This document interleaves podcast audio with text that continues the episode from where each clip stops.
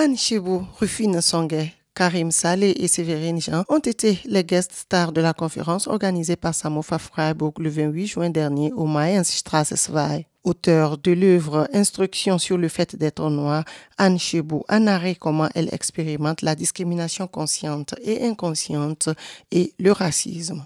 David Koch, éducateur extrascolaire et participant à cette rencontre, revient sur la question de l'identité. L'identité, pour moi, c'est un phénomène très très divers. Et comme cette conférence aussi, euh, voilà, encore une fois souligné, il est très important de mettre en avant la, le caractère multiple des identités. Et c'est, moi par exemple, je travaille dans le domaine de, l'éducation extrascolaire, de, de des jeunes pour, euh, voilà, pour la diversité, euh, pour, pour le respect, de, les encourager de, de, lutter contre la discrimination. Et en effet, je pense l'idée de nous ouvrir à cette idée d'une identité multiple est très important. Ne pas s'enfermer dans une idée que l'identité serait quelque chose euh, statique, solide, inchangeable. Non, euh, au contraire, c'est fluide,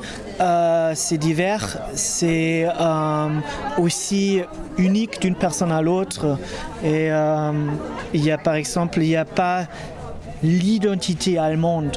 Euh, ça serait quoi? C'est très divers.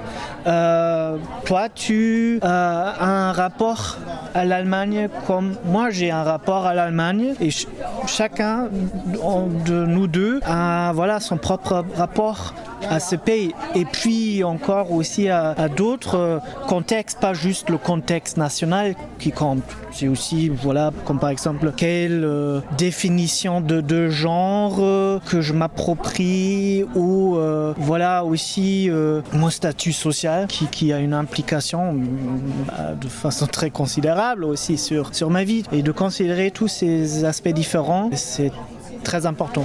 La question banale de la curiosité, d'où viens-tu, d'où es-tu, peut cacher un cliché ou un stéréotype selon David. C'est une forme de, discrimination cachée parce que beaucoup trop de personnes ne s'en rendent pas compte simplement. Et euh, c'est euh, en effet, même si cette expérience, voilà, c'est déjà très vieille, avec cette, cette, problématique, ça me fait toujours penser à une situation quand, j'étais jeune, j'étais dans, un bus pour aller à l'école et euh, un jour, un, un homme a, posé cette question à un autre élève voilà, qui, qui l'a bien marqué ou identifié comme, selon euh, son point de vue, euh, migrant. Et voilà, il a posé cette question et oui, d'où viens-tu vraiment? Voilà, il a uniquement posé cette question à cette personne parce que euh, euh, il, a été mis dans cette case de peut-être euh, pas venir et, il n'aurait pas posé cette question aux autres élèves.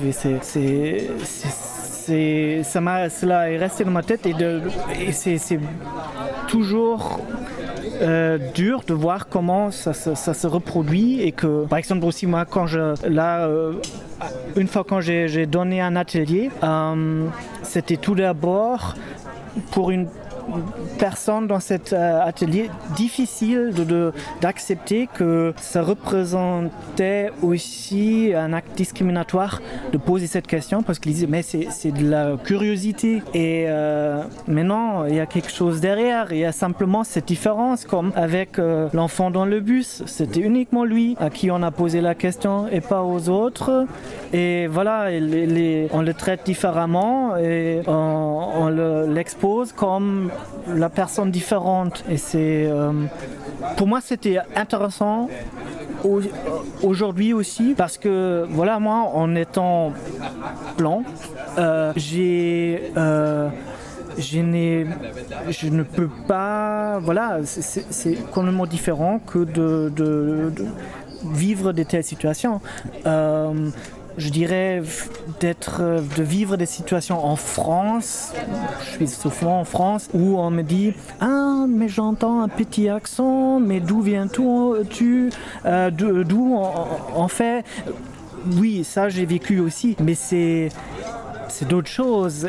Cela a toute une autre ampleur euh, et tout un autre contexte, le contexte du racisme que, comme on a pris aujourd'hui. Et ça, je trouvais peut-être même, si, si, si on parle aussi d'un d'un côté peut-être problématique de notre conférence aujourd'hui, que parfois j'avais l'impression que nous étions en train de mélanger ces, deux aspects de voilà les stéréotypes, euh, le fait de euh, voilà qu'il y a des clichés euh, ou d'être réduit à une certaine origine comme une origine française ou là ce, ce, cliché de mafioso dont un monsieur a parlé en étant ou en ayant un rapport à l'Italie. Mais c'est pas non plus du racisme. Et du racisme, c'est d'autres choses. Et ça, ce que, euh, ce, que vit euh, l'auteur qui, qui, était euh, Anne qui, qui, était là pour, pour, présenter son livre. Et c'est tout cet ensemble d'expériences dont, dont, elle a parlé euh, qui, euh, voilà, euh, qui, qui, qui, devrait, qui, qui, doivent être traités de, de façon euh, explicite, vraiment comme voilà, voilà, ça c'est du racisme, c'est voilà cette, cette situation où voilà. Un, un, monsieur disait oui vous les noirs et nous les allemands. C'était euh, choquant d'une certaine manière mais révélateur aussi de, de notre réalité que aussi à des conférences il y a des des phrases euh, racistes, oui, qu'on reproduit qu'une qu personne reproduit tout de suite des problématiques dont on vient de parler. Ça, c'était étonnant.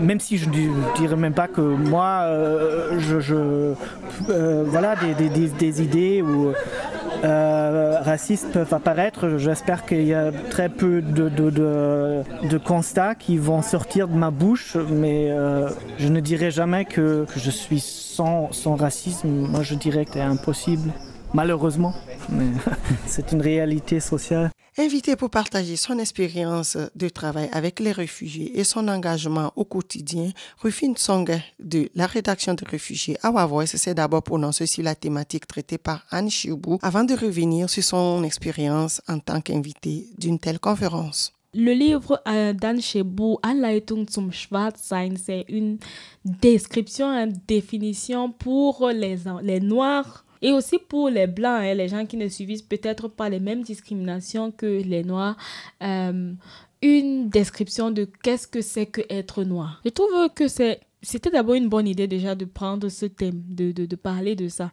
Parce que, d'une part, il y a, y, a, euh, y a beaucoup de gens qui sont noirs, qui reproduisent en fait le racisme, qui reproduisent ça sur elles-mêmes pourquoi? Parce que c'est la société dans laquelle on vit. La société est déjà structurellement discriminante. Donc, il y a déjà la discrimination structurelle.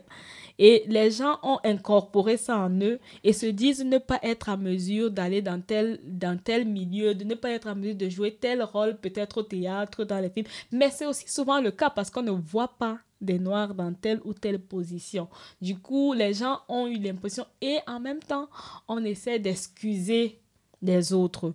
Et l'idée de ce livre, en fait, c'est de dire non, on n'a pas le droit d'excuser. On, on, passe le temps à excuser les gens qui ne sont pas noirs, les, personnes blanches, disons ça ici clairement comme ça, parce que les personnes, euh, people of color, sont aussi très souvent touchées par ces discriminations.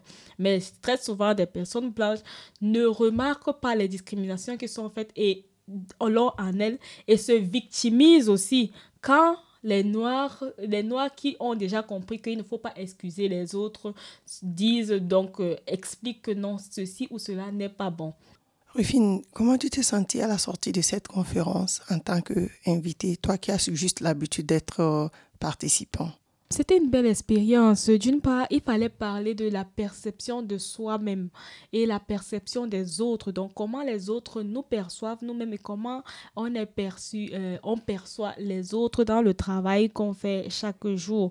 Par exemple, une question, la première question, c'est comment est-ce que comment est-ce qu'on me reçoit, comment on m'a reçu quand je suis arrivée ici à Radio Dry Ekland et à Léa, par exemple?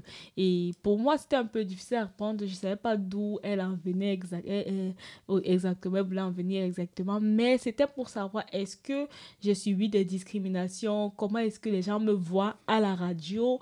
Et comment est-ce que les gens nous accueillent à Léa? Et pour moi, c'est clair, à la radio, on nous a choisi à travers une... On s'est présenté, on, a postulé à ces postes-là. Donc, c'était par rapport aux compétences. Il n'y a jamais eu une sorte de discrimination vis-à-vis -vis de nous et d'autre part à la, à la Léa, au camp euh, d'arrivée des réfugiés de Freiburg.